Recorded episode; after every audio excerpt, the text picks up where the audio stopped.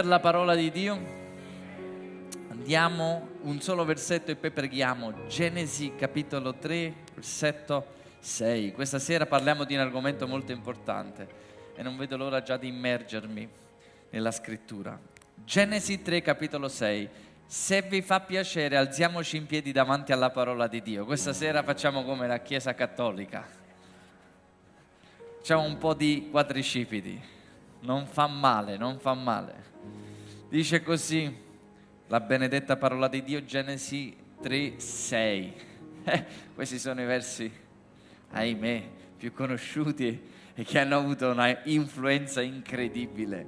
La donna osservò che l'albero era buono per nutrirsi, che era bello da vedere e che l'albero era desiderabile per acquistare conoscenza. E io vorrei soffermarmi su quest'ultima parte di questo verso che dice prese del frutto, ne mangiò e ne diede anche a suo marito, che era con lei, ed egli ne mangiò. E da qui poi pubblicità e, e tutto, poi sapete tutto quello che è successo. Ma vogliamo pregare per un attimo. Spirito Santo, questa sera parla alle nostre vite Abbiamo bisogno di ricevere consigli da te, abbiamo bisogno di ricevere istruzione da te, Padre. Abbiamo bisogno di te. Padre, permetti ancora che segni, miracoli e prodigi possano avvenire nel tuo nome. Permetti ancora, Padre, che fiumi di acqua viva possano scaturire da dentro di me, Padre, per benedire la tua Chiesa, Signore. Ti ringraziamo e custodiamo questa tua parola nei nostri cuori, nel nome di Gesù. Amen e amen. Diamo un applauso al Signore.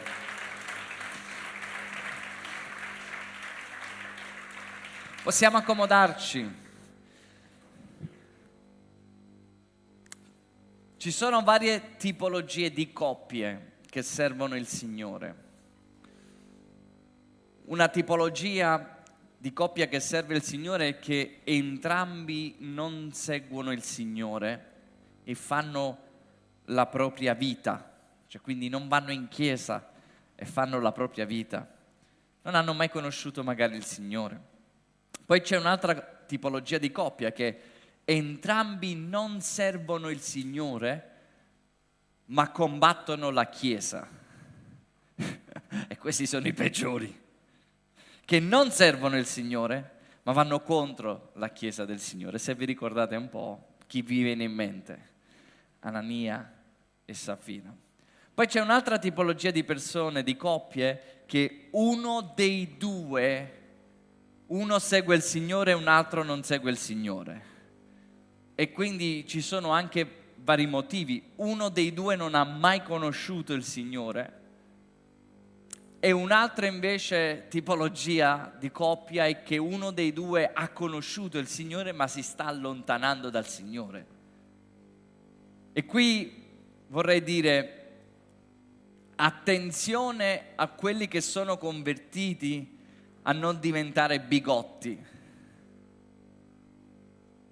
a non sbagliare modo.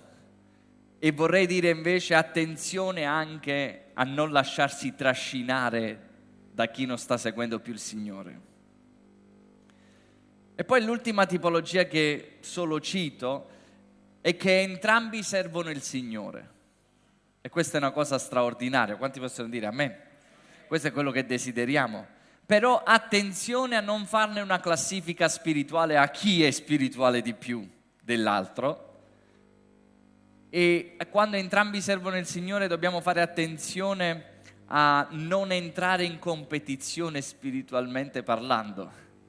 Addirittura ci si può entrare in competizione. Quindi va bene servire il Signore entrambi, ma attenzione a non fare una classifica spirituale ad entrare in competizione. E un buon esempio è Aquila e Priscilla che servirono il Signore insieme, che straordinario esempio che, che abbiamo. Ma questa sera vogliamo focalizzarci sul punto 3. Vogliamo focalizzarci soprattutto su quando una persona, una coppia, uno di loro sta servendo il Signore e un'altra invece non sta servendo il Signore. Vogliamo focalizzarci quando una persona si trova in mezzo a due fuochi. E infatti il titolo del messaggio di questa sera è Tra due fuochi. Quando ti trovi in mezzo al fuoco dello Spirito Santo e ti trovi in mezzo al fuoco della casa.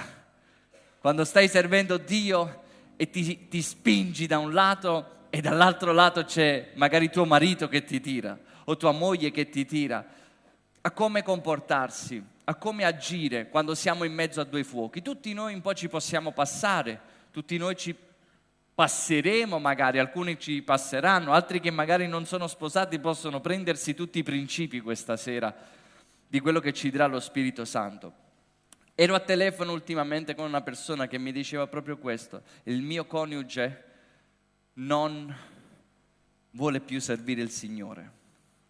Capita, capita che nel cammino della vita uno dei due non vuole più servire il Signore.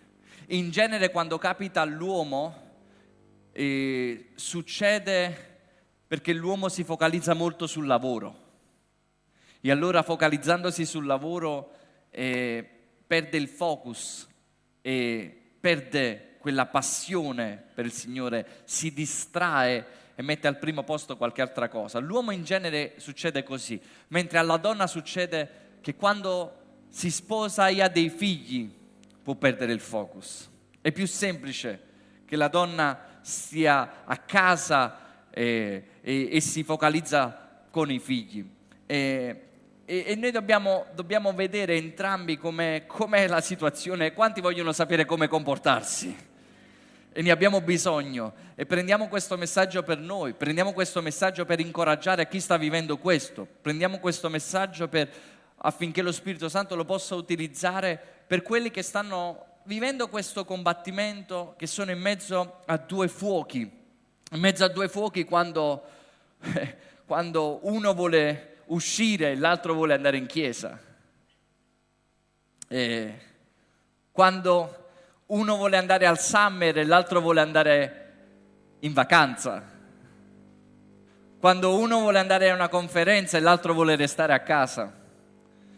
E quando parlavo con questa persona gli dicevo, quando si, trovava, si trova in, questo, in questa difficoltà, gli ho dato tre consigli che questa sera voglio darvi, perché quando ho staccato a lui, lo Spirito Santo mi ha parlato, mi ha detto perché non dare questi consigli a tutta la Chiesa? perché darli in privato è magari solo per qualcuno che li sta vivendo, ma lo Spirito Santo mi ha detto ci sono tanti che stanno vivendo questo, tanti che sono in mezzo a due fuochi. Per la grazia di Dio abbiamo visto tanti vivere in mezzo a due fuochi e vivere una vittoria, che si è acceso un fuoco e del fuoco dello Spirito Santo e del fuoco dell'adorazione al Signore. E quanti questa sera vogliono vedere una vittoria nella propria casa? Amen. Facciamoci un applauso allo Spirito Santo.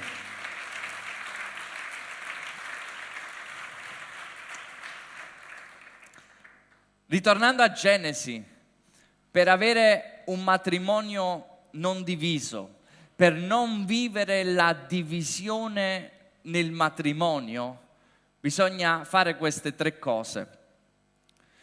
E le vedremo uno a uno con tre storie diverse. Ogni punto vedremo una storia che ci insegnerà come coppie si sono comportati, comportate quando si trovavano in situazioni difficili. E per non avere un matrimonio diviso nell'Eden, ritornando all'Eden, e abbiamo letto Genesi 3:6, dobbiamo fare questo, seminare buoni semi, sradicare erbacce, sradicare piante spinose dal giardino e dobbiamo uccidere serpenti. Così non avremo un matrimonio diviso. Lo voglio ripetere, dobbiamo seminare buoni semi, sradicare erbaccia, sradicare erba spinosa. E terzo, dobbiamo uccidere i serpenti, così avremo un matrimonio glorioso nell'Eden. E questa sera vogliamo vedere questi tre punti con tre storie che ci insegnano. Il primo punto che vedremo è proprio il piantare buoni semi che ha a che fare con il mostrare amore alla persona, al coniuge che non sta seguendo il Signore, che non sta servendo il Signore. Perché quando il coniuge non segue il Signore, spesso noi sbagliamo battaglia, ce la prendiamo con la persona, anziché prendercela con il nemico. Nell'Eden iniziarono a dire no, tu sei stato, no, tu sei stato, no, no, poi dopo uscì il serpente che si guardò in giro e non sapeva chi accusare. Ma spesso quando c'è un tempo di pressione qualcuno non vuole seguire il Signore, noi sbagliamo battaglia, iniziamo ad attaccare. E il primo consiglio che voglio dare a voi questa sera è quello di mostrare amore alle persone, di non sbagliare battaglia, di lasciare questa libertà alle persone. Dice così la scrittura che una risposta gentile calma la collera, una parola pungente eccita l'ira. È così importante seminare bene nel matrimonio, è così importante acquistare fiducia eh, per poi fare un cammino insieme. Una buona parola è scritto in Proverbi 15:4 è un albero di vita, una parola falsa ferisce sul vivo. Una, la nostra parola può essere un albero di vita per la persona che è accanto a noi. E dice Proverbi 11:30 che il frutto del giusto è un albero di vita, il sapiente conquista i cuori. Lo voglio ripetere, il frutto del giusto è un albero di vita. Quanti si so, sanno che sono giusti per il sangue di Gesù e per quello che lui ha fatto? E dice che il frutto del giusto è un albero di vita, cioè nostra moglie, nostro marito mangerà i frutti, dice il sapiente conquisterà i cuori. E quanti sanno che prima di chiedere una mano alla persona bisogna conquistare il cuore? Prima di chiedere una mano a tua moglie e a tuo marito di servire il Signore nel ministero, bisogna conquistare il proprio cuore della moglie e del marito. E molte volte abbiamo fatto tante preghiere, ma la nostra lingua ha maledetto il nostro coniuge e ha creato un'atmosfera a casa che non era quello che Dio aveva stabilito. E il primo esempio che voglio portarvi di coppia questa sera è Michal e Davide. Michal, la moglie del re Davide. È una storia straordinaria. Questa storia inizia come una delle storie più belle che la Bibbia ci racconta. Quando la Bibbia parla della cita due volte la, la parola Mical, quando cita le prime due volte Mical e Davide, per due volte, con, per due volte consecutive dice Mical amava Davide. Mical amava Davide. Per la seconda volta. La Bibbia sottolinea che Mical amava Davide, era una moglie che amava Davide. Mical che era la figlia di Saul e è partito in un matrimonio che si amava, ma qualcosa è successo durante il matrimonio. La Bibbia ci dice ancora che il suocero Saul odiava Davide e c'era una sorta di influenza. C'è una sorta di influenza quando il suocero odia il genero e il suocero odiava Davide, ma parte che mica l'amava Davide. Allora cosa è successo? Che questo suocero Saul ebbe una forte influenza sulla figlia, tanto che Saul voleva uccidere Davide, ma la scrittura dice che Mical lo protesse. Prese Davide, lo calò in una cesta e lo protesse. Quando Saul seppe questo, andò da sua figlia Mical gli dice perché hai fatto questo? E Mical inventa una bugia dicendo io ho fatto questo perché, perché se no mi uccideva. In realtà Mical dice una bugia e fa comprendere nella scrittura che non stava con il marito, ma stava con il padre. E la scrittura dice che l'uomo lascerà suo padre e sua madre e si unirà a sua moglie. Ho potuto vedere nel corso del ministero che tante persone hanno lasciato i genitori fisicamente, ma non hanno lasciato i genitori spiritualmente. E se oggi non si sono ancora convertiti del tutto è perché c'è un'influenza spirituale attraverso i genitori. E Michal stava con il padre, che amava all'inizio Davide. Così Davide se ne scappa e Michal, anziché seguire Davide, segue e rimane a casa con suo padre. Tanto che dice la scrittura che suo padre, Saul, gli darà in moglie un altro uomo. Vedete come c'è questa influenza, mentre lei doveva seguire l'uomo che Dio gli aveva dato, mentre lei amava Davide, non segue più Davide e rimane a casa e questa avrà un'influenza forte perché Davide vorrà di nuovo quando crescerà nel suo, nella sua chiamata, vorrà di nuovo avere Michal. E dice la scrittura che da, il padre Saulo gliel'aveva dato in moglie ad un'altra persona. Che storia! Il suo cuore in adulterio si era legato a un'altra persona e dice la scrittura che il marito accompagna Michal piangendo e lascia Michal davanti a Davide e Davide se la riprenderà con sé, senza dire una parola. La Bibbia non dice più una parola su Michal, non dice Davide mi sei mancato, non dice niente, non ci lascia intendere niente, non ci dice neanche di Davide che non ha detto niente a Michal. Non gli ha detto mi sei mancato. Niente, c'è, c'è una sorta di segreto in quei versetti. La Bibbia non ce lo fa sapere, ma ci fa vedere una reazione di Michal. In secondo Samuele, quando la scrittura, se vi ricordate, fa vedere che Davide danzava davanti all'arca di Dio. E Michal lo guarda dalla finestra e dice la scrittura e lo disprezza nel suo cuore. Guardate qua cosa succede nella coppia del matrimonio. Guardate cosa succede. C'era un amore grande, ma inizia poi un rancore, inizia questo rancore porterà amarezza, amarezza porterà disprezzo e disprezzo porterà odio e l'odio finirà nella divisione nel peggiore dei casi.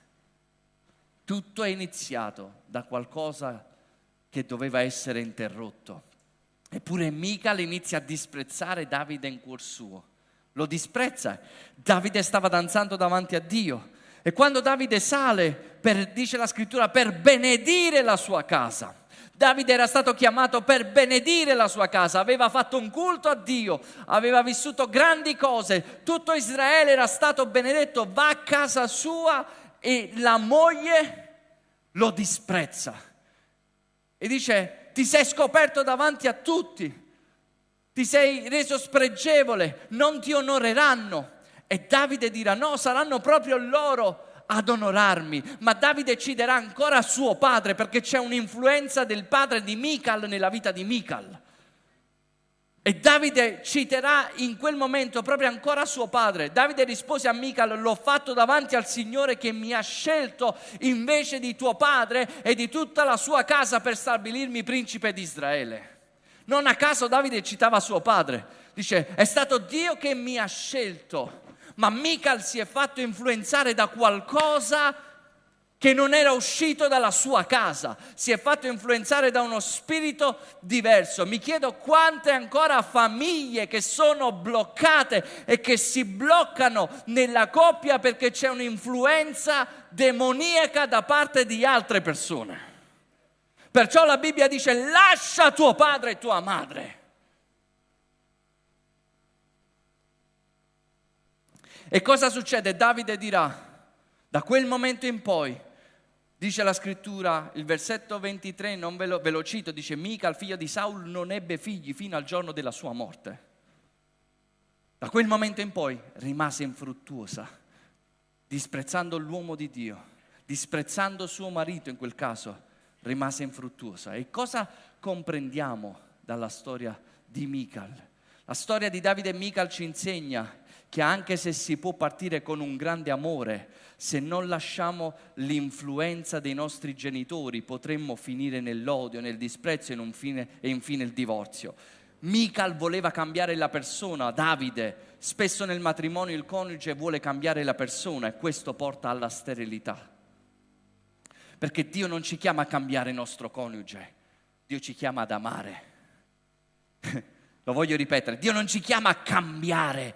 Mical voleva cambiare il carattere di Davide perché quello che aveva avuto davanti a sé era Saul, ma aveva un cattivo esempio perché Saul era orgoglioso, ma Davide era umile. Saul non amava Dio, ma Davide amava Dio e aveva bisogno di un nuovo modello e di nuovi occhi. Mentre aveva un'influenza dei suoi genitori, voleva cambiare Davide, ma Davide amava il Signore.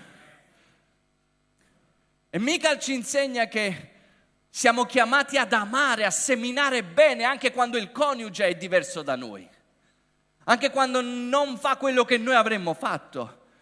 Se fa qualcosa di diverso e lo disprezziamo, stiamo sbagliando. Il Signore dice semina buoni semi, non maledire, perché se maledici rimane infruttuoso. Questo è il, primo esempio che ci dà la scrittura di Davide di Mical. Il secondo esempio è strappa erbacce e quello che voglio condividere è dividi bene la responsabilità che Dio dà a te e Dio deve dare a tua moglie. Dividi bene, non cercare di, di prendere la responsabilità di tua moglie lasciando a lei la responsabilità e abbi tu la responsabilità. La prima cosa che devo fare è seminare bene nella vita di mio marito e di mia moglie, amare, ma la seconda cosa è devo dividere i compiti. Perché nel tempo difficile ci si sbaglia nel voler affidare un compito all'altra persona mentre è stabilito da me quel compito che io devo fare. E voglio spiegarvelo con Abigail e Nabal. Dice la scrittura che Abigail fu un'altra moglie di Davide. Dice, ma Davide quante mogli ha tenuto? Volevo, volevo predicare le tre mogli di Davide. Ma e Abigail è una grande donna, dice la scrittura. Nabal era, era uno stolto, un uomo ricco che aveva grandi cose. E Davide aveva aiutato quest'uomo e nel giorno della mancanza di Davide, che lo aveva aiutato, Davide manderà i suoi servi a dire fammi dare una mano, perché quando lui ne ha avuto bisogno io gli ho dato una mano, adesso ho bisogno di una mano. E quest'uomo quando sentì di dare una mano a Davide, disse ai suoi discepoli, disse, di Davide, disse, e chi è Davide? Non riconosceva la chiamata di Dio su Davide. Tanti oggi se ne scappano dai loro padroni. Non aveva discernimento di quello che Dio stava facendo. E gli dice, io non gli darò niente a Davide, dei beni. E, e la scrittura dice che Nabal cita questo, parla, dice, non, gli, non prenderò il mio pane, non prenderò la mia acqua, non gli darò la mia carne e non ucciderò i miei animali e non prenderò dai miei tosatori mio, mio, mio, mio. Nabal era uno stolto, non aveva capito che niente era suo. E infatti da lì a qualche giorno avrebbe dato conto. E Davide farà una cosa, dirà, come è vero che il Signore vive, come io ho aiutato lui, lui morirà. Si veste come un guerriero e Davide l'avrebbe fatto. Oggi stesso lui morirà. Si mette in cammino e mentre sta andando in cammino per ucciderlo, lo seppe Abigail, moglie di Nabal. Si prepara, porta i beni e va davanti a Davide. Quando lo vede si inginocchia davanti a lui e inizia a parlare. Oh mio Signore, abbi pietà di mio marito. La Bibbia dice che Abigail non gli aveva detto niente a suo marito perché era stolto. Quanti sanno che nell'ambito spirituale ci sono alcune cose che tu non puoi dire a tuo marito o a tua moglie quando si tratta di cose spirituali? Come si fa a spiegare a tuo marito che non è convertito che tu doni qualcosa al Signore? Come si fa a spiegare a tua moglie quando non è convertita che tu doni la decima al Signore? Non glielo puoi spiegare perché quello che pensa Nabal è mio, è mio, è mio, è mio. Non riesce a capire che è tutto suo. Ma Abigail, donna saggia, non dice niente a suo marito, perché ci sono alcune cose che noi non possiamo dire a chi non comprende le cose spirituali. La mente naturale non può, può comprendere le cose spirituali. E Abigail non gli dice niente e va e gli offre tutto quello che Davide aveva detto e in più. E offrendogli in più, gli dirà delle cose straordinarie. Gli dirà che quando il Signore innalzerà Davide, quando lo farà re di Israele, non era ancora diventato re di Israele. Questa era una donna che aveva il discernimento spirituale.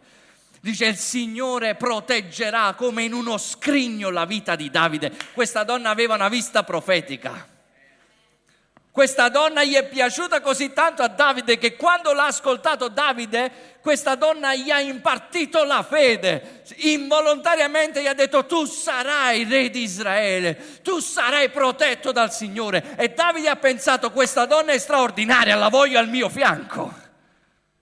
Perché non c'è niente di più potente di una donna che incoraggia suo marito di una donna che alimenta la fede di suo marito. Non c'è niente di più potente di una donna che profetizza nella vita di suo marito. Che quando tutto il mondo sta andando contro, quando Saul sta perseguitando Davide, quando ha perso ogni cosa, c'è una donna che si alza e dice io ti ricordo che Dio ti ha chiamato, io ti ricordo che Dio ti ha scelto, io ti ricordo che Dio ti ha protetto, io prego per te. Alleluia! E sai come ti senti? Ti senti come Rocky Balboa quando la moglie gli disse, combatti, vinci, per essere più scritturali, secondo quello che le ha detto. Lo sapete, no? Rocky non si riusciva più ad allenare e, e chi lo allenava, ormai sei finito, gli disse, perché sei così? Perché non riesci a combattere? E lui non riusciva più a combattere e sua moglie era sull'ospedale perché non voleva più, aveva paura. E poi a un certo punto lei gli dirà, avvicinati. E dice, vinci. E queste, solo queste parole che gli dice, vinci al marito, gli cambia tutto. Perché puoi avere tutto il mondo contro, ma quando hai tua moglie con te. Puoi avere tutto il mondo contro, ma quando hai tuo marito con te, tu puoi affrontare l'inferno.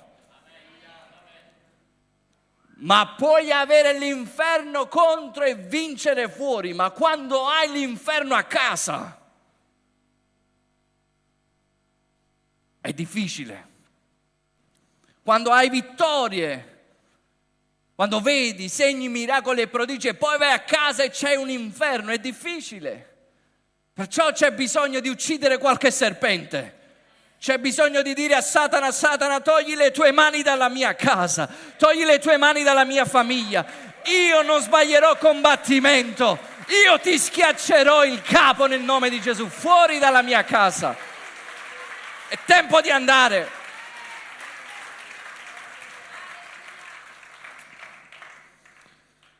Quello che ha fatto Abigail di straordinario è che ha diviso i compiti, cioè ha detto non perché lui è mio marito e sta sbagliando io lo appoggerò, non appoggerò qualcosa di sbagliato.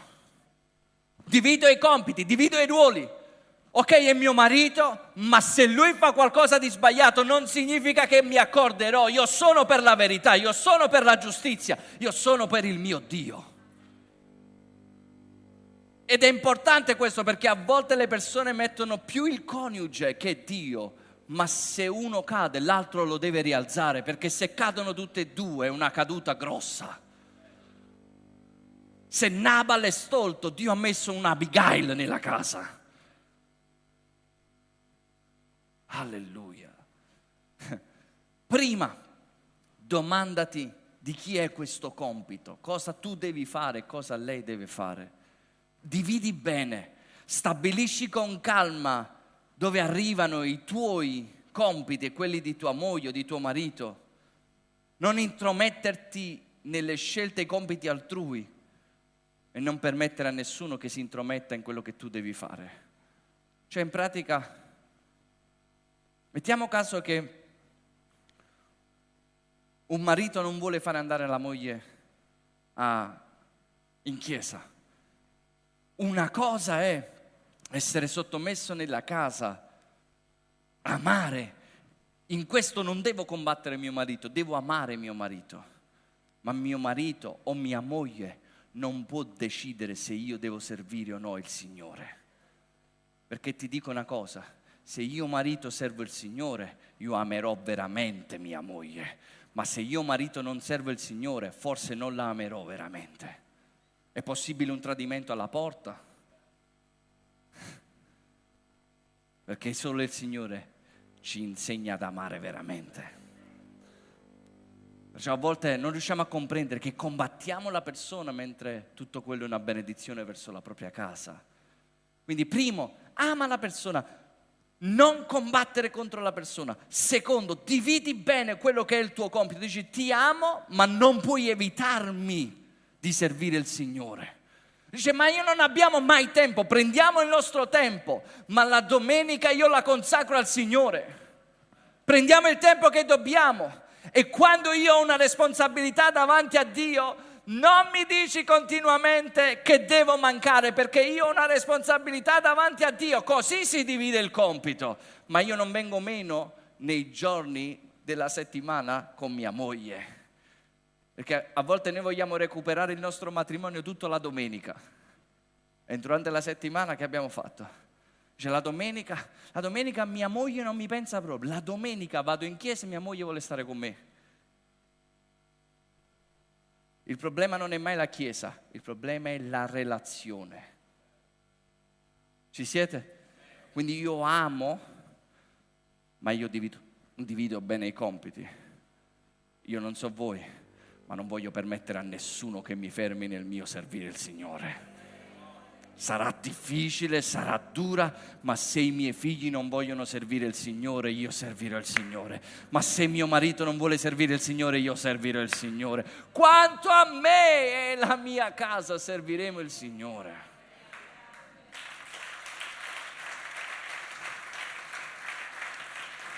E a, a, a volte ti trascini, a volte è duro, però è un grande sacrificio di adorazione e il Signore ti consola, e il Signore ti benedice e tu vedrai la vittoria di Dio. E sai come la vedremo? Terzo punto, e con questo andiamo verso la conclusione, uccideremo qualche serpente. Rimani fermo nel Signore. Ama, dividi bene i compiti e non abbandonare la scialuppa, non abbandonare la nave. Rimani fermo, perché a volte bisogna capire se quel combattimento che stiamo vivendo a casa, se non è proprio qualcosa di spirituale, che c'è qualche serpente che vuole intromettersi fra te e, tuo, e il tuo coniuge e vuole fermarti nell'opera che Dio ti ha dato, vuole fermarti nel piano che Dio ti ha dato. Perciò noi non dobbiamo lasciare la nostra chiamata, ma dobbiamo rimanere fermi è uccidere quella voce del serpente che mette sempre in, dubbio la volontà di Dio. Ah, sarà meglio non andare da Dio, sarà meglio mangiare di quei frutti, sarà meglio allontanarsi, sarà meglio, staremo, staremo più tranquilli. Ed è l'ultima figura che voglio parlarvi è di Agab e Jezabel, perché per uccidere i serpenti bisogna avere discernimento degli spiriti.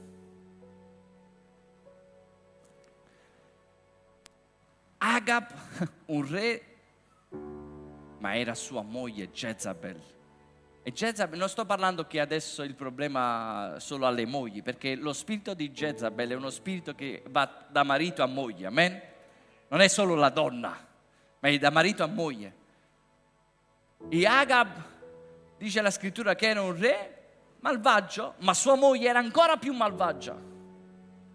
E sua moglie, il suo spirito ne parla addirittura in Apocalisse. Il suo spirito funziona ancora. Il suo spirito c'è ancora, dice la scrittura. E cosa fa questo spirito?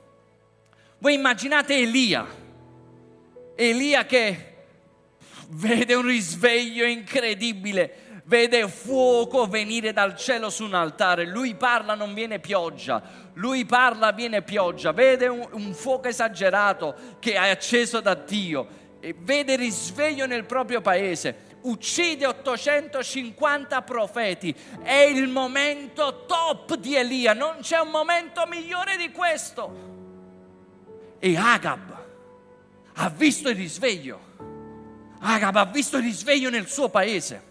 Agab è stato toccato dallo Spirito Santo, ha visto il fuoco dello Spirito Santo, ha visto una grande cosa e dice la scrittura, se ne va a casa, racconta questo a sua moglie e appena racconta questo a sua moglie, passa dal risveglio a qualcosa di bruttissimo. Jezabel dice, ha fatto questo? Domani stesso io lo ucciderò Elia. Gli manda un Whatsapp ad Elia e gli dice, domani tu morirai. Elia, con tutta la grande vittoria che lui ha vissuto, se ne scappa per questa donna.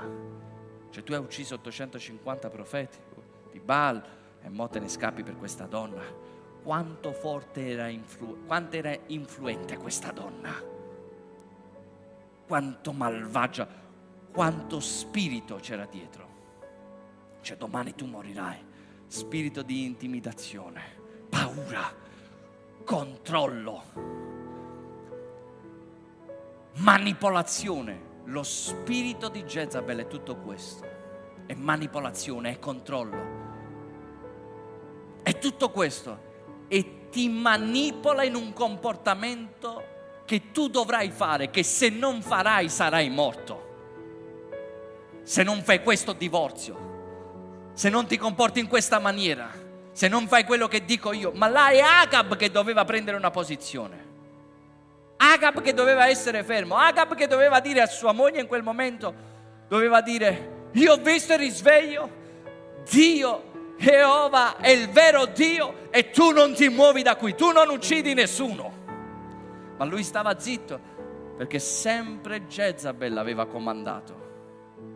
Ed è un momento importante e la storia ci insegna che quando Jezabel morì, Dice la scrittura che ciò che è rimasto di Jezabel che fu buttata giù, ciò che è rimasto di Jezabel che fu lecata dai cani, ciò che è rimasto di Jezabel è il cranio e le mani e i piedi. Ciò sta a significare che lei è morta, ma il suo spirito, la sua mentalità, le sue opere e lei sta camminando ancora. Per questo in Apocalisse ne parla. E Jezabel lo trovi nelle chiese lo trovi dove questo spirito vuole manipolare i pastori. Jezabel lo trovi nelle case, Jezabel lo trovi nella società, Jezabel lo trovi perché è uno spirito che sta operando. Ma quanti credono che Dio ci ha dato l'unzione di Jehu per rompere e spezzare questo spirito? E Dio ci dà discernimento per riconoscere, perché lei cadrà, lei morirà, e la storia di Jezabel e Agab ci insegna che l'uomo deve avere il governo e deve uccidere i serpenti. L'uomo nella casa deve avere il governo e deve uccidere i serpenti, non uccidere sua moglie, ma avere il discernimento di quello che sta vivendo sua moglie. Forse sta vivendo una maledizione generazionale, là devi avere discernimento. Forse sta vivendo qualcosa che ha vissuto nel passato e là dobbiamo avere discernimento. E spesso questo spirito opera nelle coppie attraverso la seduzione. Jezabel si rendeva bella per sedurre, attraverso la mancanza dell'intimità di sesso nella, nella famiglia, per manipolare, attraverso la prepotenza. Jezabel era prepotente, dice: Ah, quest'uomo non ti ha voluto dare una casa che era vicino alla propria casa. Io andrò e lo ha ucciso. Era prepotente. Conosciamo uomini così e conosciamo donne così. Ma il nostro combattimento non è contro carne e sangue, è contro spiriti. Ci sono maledizioni che pesano sulla vita delle persone, ci sono maledizioni che devono essere rotte generazionali, ci sono persone che hanno un'influenza ancora da parte dei genitori perché Jezabel, suo padre, era come lei. E quello che il Signore ci dice che questa storia ci insegna che ci vuole una guida nella casa e Dio ha dato all'uomo il governo. Dio ha dato all'uomo il governo. Quindi semina buoni semi. Ama il tuo coniuge. Elimina le erbacce, dividi bene i compiti, quello che tu devi fare e quello che lei deve fare. E terzo, uccidi i serpenti e vedremo la vittoria nella nostra casa. E concludo con una testimonianza di una donna che si trovava in mezzo a due fuochi e con questo concludo. Questa donna amava il Signore con tutto se stessa, serviva il Signore, la domenica andava in chiesa, suo marito era un lavoratore ma non voleva che sua moglie andava in chiesa soprattutto la domenica la moglie gli preparava, non gli faceva mancare niente al marito, gli preparava quello che gli piaceva la domenica, però quando arrivava l'orario di andare in chiesa, lei andava in chiesa. E il marito un giorno si arrabbiò così tanto, si arrabbiò così tanto, che gli disse, se la prossima volta tu vai di nuovo in chiesa, io ti lascio fuori alla porta. Questa donna gli preparò la cena come sempre e se ne andò in chiesa.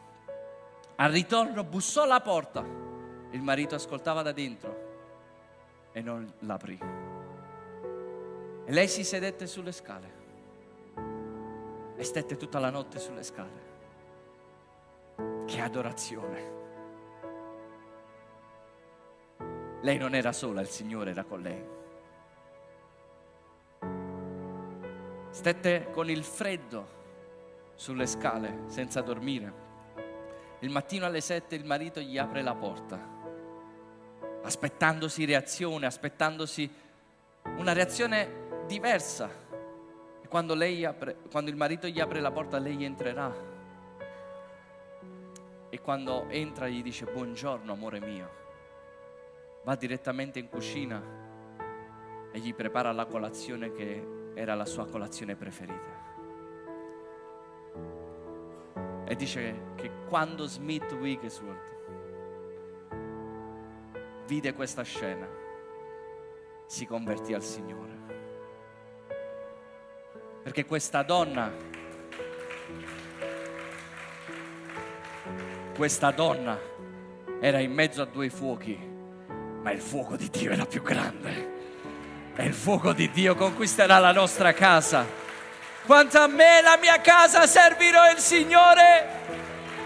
Non c'è nessun altro Dio che noi vogliamo servire, solo a Lui, perché solo Lui è degno. Gli uomini possono venire meno, ma Lui non verrà mai meno. Lui non ci ha mai lasciato e mai abbandonato. Ecco perché dobbiamo a Lui tutta la nostra vita.